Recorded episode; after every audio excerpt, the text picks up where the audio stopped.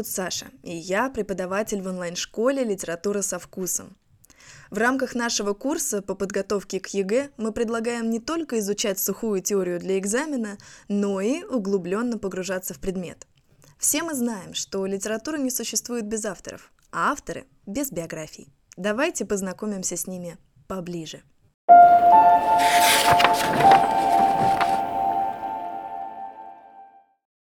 Сегодня с вами будем говорить о личности номер один в рамках Серебряного века. Чтобы вы себе представляли, Александр Блок написал свои первые стихи еще до гимназии. Потом в 14 лет он начал издавать рукописный журнал «Вестник». В 17 он ставил пьесы на сцене домашнего театра и сам в них играл. В 22 он опубликовал свои стихотворения в альманахе Валерия Брюсова «Северные цветы». И, в общем, сделал очень много всего для литературы еще в юности и далее, далее, далее, далее. Вообще Блок считается у нас национальным поэтом, который очень четко формировал общественное мнение и при жизни, и даже после смерти, наравне с Ахматовой, наравне с Твардовским. Знаете, что Блок сам говорил про стихи? Всякое стихотворение — это покрывало, растянутое на остриях нескольких слов. И вот эти слова, они светятся как звезды, и за них и существует стихотворение. Надеюсь, вы достаточно заинтригованы, чтобы начать. Александр Александрович Блок родился 28 ноября 1880 года в Санкт-Петербурге. Его отцом был Внезапно. Александр Блок. Александр Блок старший, да, видимо, фантазии разнообразия не были коньком их семьи. Что ж, отец его был дворянином, был доцентом кафедры государственного права в университете в Варшаве. Мать Блока была дочерью ректора Санкт-Петербургского университета. Ну вот и, в общем-то, начало неплохое, правильно? Неплохое. Так не надеживайтесь. Не обнадеживайтесь после рождения сына. Родители Блока развелись. В детстве Блок жил за границей, в Италии с матерью, с тетей и с бабушкой. Официально родители развелись только в 1880 1939 году, и тогда же мать повторно выходит замуж за офицера гвардии Франца Клубицкого Петуха. В 1891 году Блока отдают в гимназию, сразу во второй класс Введенской гимназии. Тому времени он уже начал пробовать сочинять и прозу, и стихи, и уже через три года он начнет выпускать журнал «Вестник». Это была такая его литературная игра, которую поддерживала вся семья. В его редакцию входило два кузена, троюродный брат и мать. Для этого журнала его бабушка писала рассказы, его дедушка рисовал иллюстрации. Короче говоря, вся семья всеми силами поддерживала маленького Сашу, который очень хотел выпускать свой журнал. Сам по себе Блок был воспитанным, очень аккуратным мальчиком, и с ранних лет его пытались вот всеми силами огородить от всего дурного. И да, чтобы вы понимали, вот это вот журнал «Вестник», который издавался при помощи его семьи, был опубликован, всего было опубликовано 37 номеров. Материала было очень много. Кроме стихов, кроме статей, которые писал сам Александр Блок, он еще для своего журнала сочинил роман в стиле Майн Рида. Майн Рид — это, если что, такой английский писатель, который писал приключенческие романы, всякие приключенческие произведения для детей. И вот этот роман Блока выходил в первых восьми номерах журнала. Напомню, ему в этот момент 14 лет. Понимаете, какого масштаба личность перед нами? В 1897 году Блок вместе с матерью отправляется в Германию, и там впервые по-настоящему влюбляется. И не в кого-нибудь, а в жену статского советника Ксению Садовскую. Ему на тот момент 17 лет, Садовской 37. Ей он посвящает стихотворение «Ночь на землю сошла, мы с тобой одни». Можете почитать, его в кодификаторе нет, но оно очень-очень красивое. И потом еще он будет посвящать ей много-много стихов. Они друг другу писали письма, сейчас вам зачитаю кусочек письма Ксении Садовской. Чувство это бурное, не дает мне совсем покоя. Я имею потребность видеть тебя как можно чаще, это она блоку пишет. Любоваться тобой и хоть на минуту утишить утишить ту страшную бурю, которая все время бушует у меня в душе. Ну, в общем, нетрудно догадаться, что их встречи были редкими. Мать Блока, естественно, была категорически против общения сына с взрослой замужней дамой. Но страсть Блока не оставила его в Петербурге, он там несколько раз еще встречался с Садовской, но так или иначе, конечно, этот роман сошел на нет. 1898 году Блок заканчивает гимназию и поступает на юридический факультет в Санкт-Петербургский университет, хотя юриспруденция его совсем-совсем не увлекала, но его дед был ректором, и как-то, ну вот, сложилось. И он тогда увлекался театром. И почти каждые каникулы Блок проводил в имении деда Шахматова, и там а, летом он активно ставил спектакли. Он ставил сам и Бориса Годунова, и Гамлета, и Каменного гостя, и сам же в этих спектаклях, разумеется, играл. Проходит три года, Блок переводится на историко-филологический факультет. Он понимает, что все, юриспруденция не мое, не хочу я под эту дудку больше играть. Тогда же он знакомится с петербургской литературной элитой, он дружит с Зинаидой Гиппиус, Дмитрием Мережковским, и чуть позже, как я уже сказала, сам Валерий Брюсов, тогда это мэтр литературы, и он размещает стихи Блока в альманахе «Северные цветы». Это такое первое серьезное признание. Сейчас будет история странной любви. В 1903 году Блок, бум, внезапно, женится на дочке всем известного химика, на Любови Менделеевой. Стихи о прекрасной даме — это она, это блоковская любовная лирика. Они были знакомы на тот момент 8 лет, около пяти из них Блок был влюблен, это было такое глубокое, проверенное временем чувство.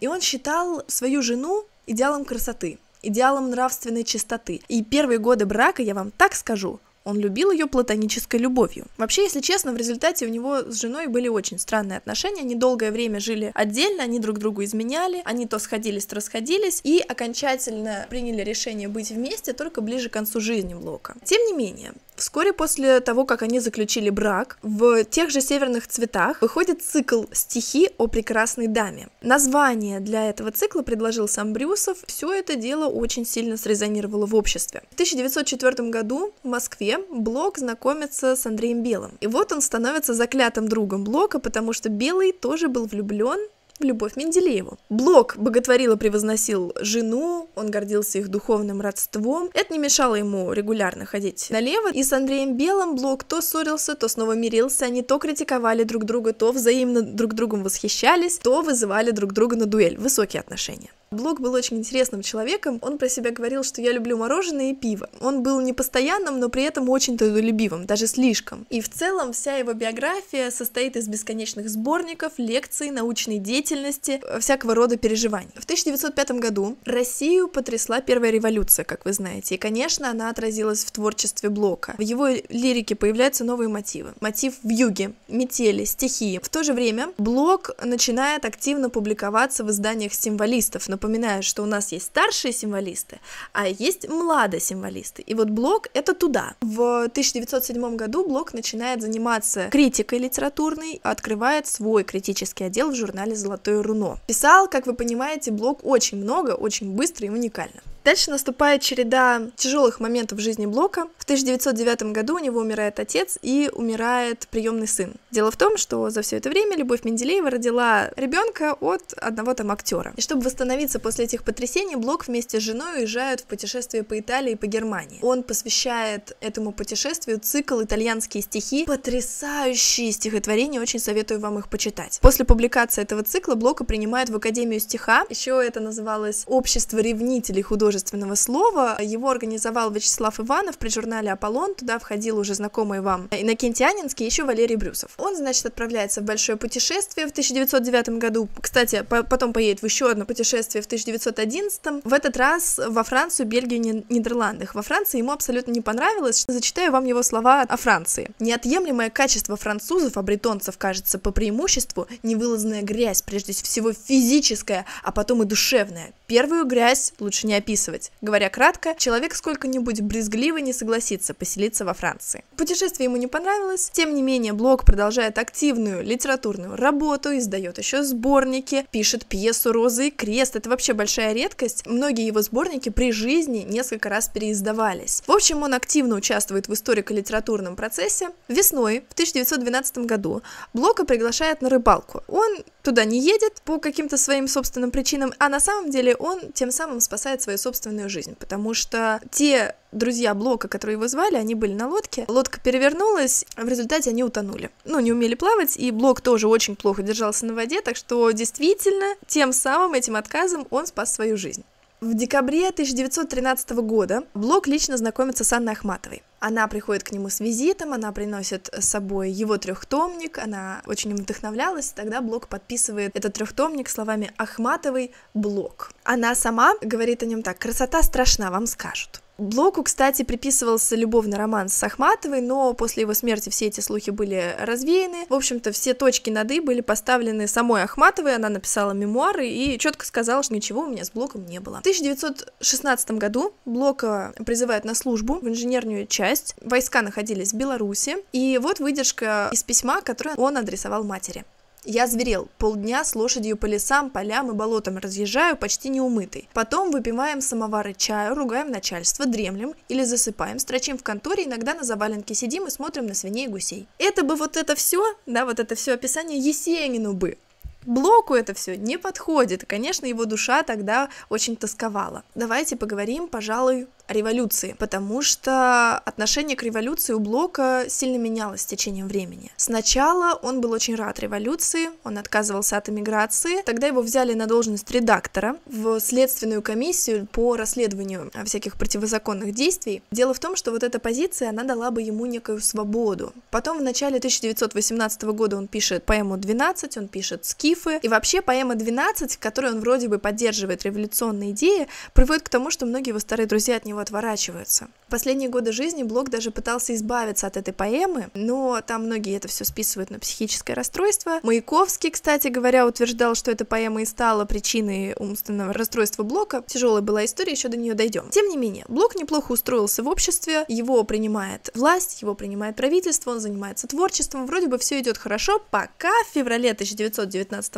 года Блока не арестуют. А арестуют его за то, что, по слухам, он связался с левыми эсерами. Его, конечно, через два дня отпустили, но, тем не менее, это тоже сильно повлияло на его судьбу. Блок продолжает в то время создавать новые и новые сборники стихов. Он много работал, сильно-сильно уставал, и это его абсолютно изматывало, и в одном из писем он записал «Почти год, как я не принадлежу себе. Я разучился писать стихи и думать о стихах. И вот на фоне всех этих переживаний здоровье Блока сильно ухудшается. Он продолжает писать, продолжает выступать. Даже в 1920 году он подготовил сборник лирики «Седое утро». Более того, 11 февраля в Доме литераторов на вечере, посвященном Пушкину, Блок произносит очень знаменитую речь о предназначении поэта. Да и вообще сам Блок превыше всего ценил Жуковского, Полонского и Пушкина. Дальше, если следовать по его биографии, дела идут совсем плохо. Весной 1921 года Блок просит визу для лечения за границей, но ему отказывают. И дальше разыгрывается драма с огромным количеством действующих лиц, в центре которой оказывается смертельно больной Александр Блок, и все его друзья работают над одной целью — вывести его как-нибудь из России для того, чтобы отправить на лечение. Там сначала Максим Горький пишет Луначарскому о том, что Блока нужно отпустить в Финляндию. Потом у Блока уже начинаются совсем сильные беды с башкой, он уничтожает часть архивов и часть записных книжек своих. Дальше Луначарские камни выхлопотали блоку выезд за границу на 23 июля. Его состояние сильно ухудшается. 23 июля он не может выехать из страны, в силу здоровья, и тогда Горький 29 июля снова подает прошение. И прошение теперь заключается в том, чтобы жене Блока разрешили его сопровождать. 1 августа документы подписаны, можно было бы уже уезжать, но, к сожалению, утром 7 августа Александр Блок умер в своей квартире. У него было больное сердце. Официально он умер от воспаления сердечного клапана. Незадолго до смерти у него еще сильно развивалась астма и, самое главное, психические заболевания. Ему был 41 год. Такая грустная история. Вот почему нельзя упахиваться в усмерть. Вот почему нужно вовремя давать себе отдохнуть, мои хорошие. Учимся у великих. Почему так делать не стоит?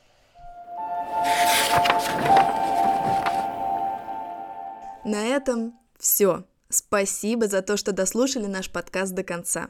Если у вас появятся вопросы о литературе, обязательно пишите в наш телеграм-канал или в паблик ВКонтакте. Мы будем рады помочь. До скорых встреч! С любовью, Саша и команда «Литература со вкусом».